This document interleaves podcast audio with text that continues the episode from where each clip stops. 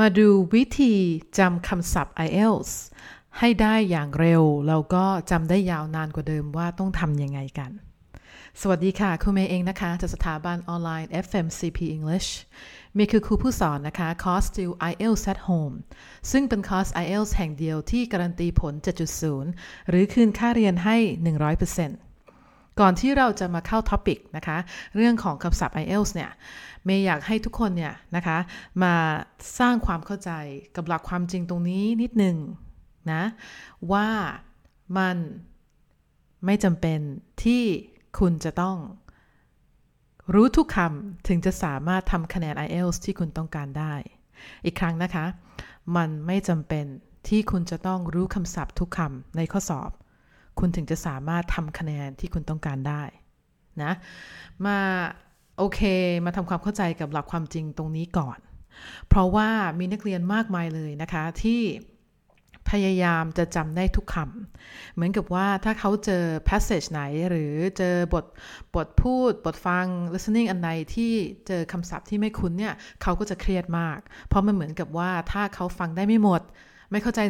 100%หรือเขาทำ reading แล้วเขาอ่านไม่เข้าใจ 100%น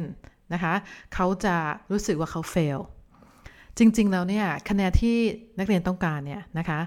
ไม่ว่าจะเป็น 6 7 8 แม้กระทั่ง 9 นักเรียนผิดได้เยอะ ผิดได้หลายข้อเลยนะคะอย่าเอาความที่ต้อง perfect มาเป็นอุปสรรคในการที่จะทำคะแนนที่ต้องการ แล้วก็จะได้ไปต่อยอดไปเรียนต่อไปต่างประเทศ ไป ย้ายไปอยู่ต่างประเทศสักทีนะคะ วันนี้นะเมย์ก็เลยจะมาพูดถึงโอเค ในเมื่อเราก็ยอมรับหลักความจริงตรงนี้แล้วเนี่ย เมย์ก็จะมาพูดถึงวิธีที่จะเพิ่มคลังความศัพท์ของคำศัพท์ของตัวเอง ให้มันถึงประมาณ 60-70%มากกว่าเดิมเนี่ย ก็สุดยอดแล้วว่าต้องทำยังไงนะ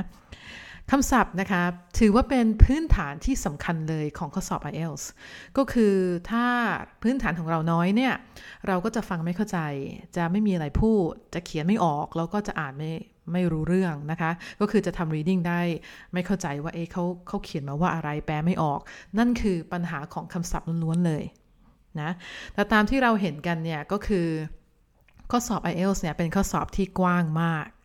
มันไม่ใช่แบบโทอีกที่เราจะเน้นเรื่องของคำศัพท์นะคะ เรื่องของธุรกิจเราก็พอที่จะมีแนวได้ แต่ IELTS เนี่ยคำศัพท์เขาจะกว้างมาก ครอบคลุมหลาย topic เลยนะคะ ตั้งแต่เศรษฐกิจจนกระทั่งถึงชีวะนะดังนั้นการที่นักเรียนจะพยายามจำทุกคำนะคะ ในพจนานุกรมเนี่ยมันเป็นไปได้น้อยมาก ๆ นะแต่สิ่งที่นักเรียนสามารถทำได้เนี่ยนะคะก็คือมาจากการปฏิบัติในการฝึกในแต่ละวัน เพื่อเป้าหมายมีเป้าหมายเดียวนะทำให้มากกว่าเดิม 60-70%นั่นก็คือถือว่าสุดยอดแล้ว วิธีการทำนะคะ เมย์สอนนักเรียนของเมย์เนี่ย IELTS at Home เนี่ยมี 2 แบบ แบบแรกนะคะก็คือเมย์มีตัวแอปให้ ก็คือเมย์ก็เอาตัวคำศัพท์นะคะที่เมย์เห็นบ่อยๆเนี่ยในตัว IELTS เนี่ย ประมาณ 500 กว่าคำนะ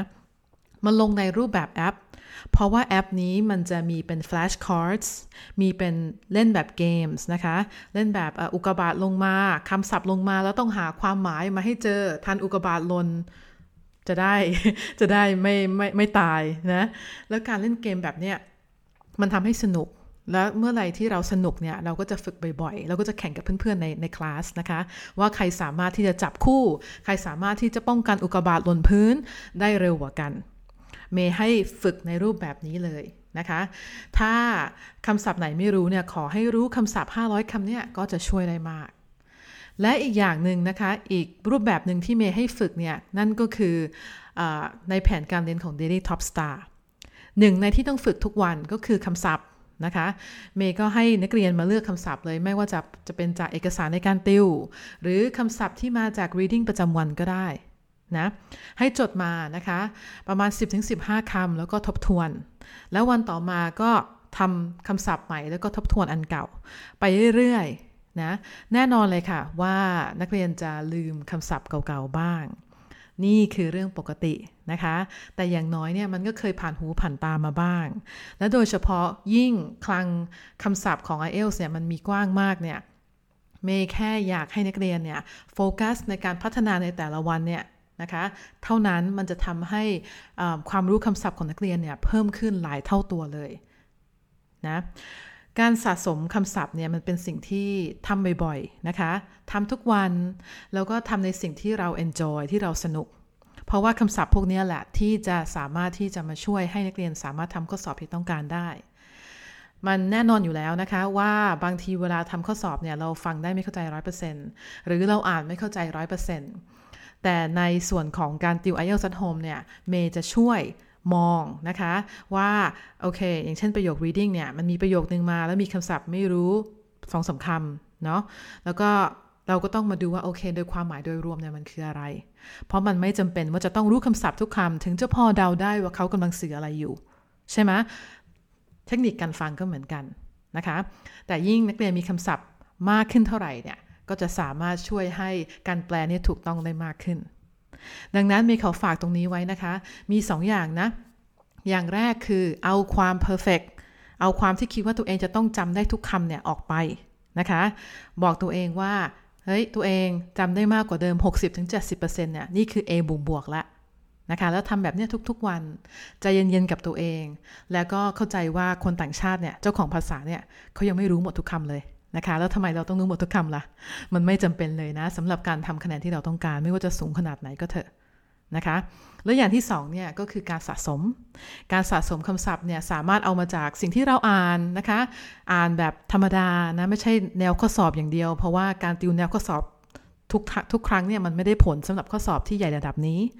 เราจะต้องหาอะไรอย่างอื่นเนี่ยมาอ่านด้วยนะคะแต่ในพอดแคสต์ต่อไปเนี่ยมีจะสอนวิธีการเลือกเนื้อหาว่า สิ่งที่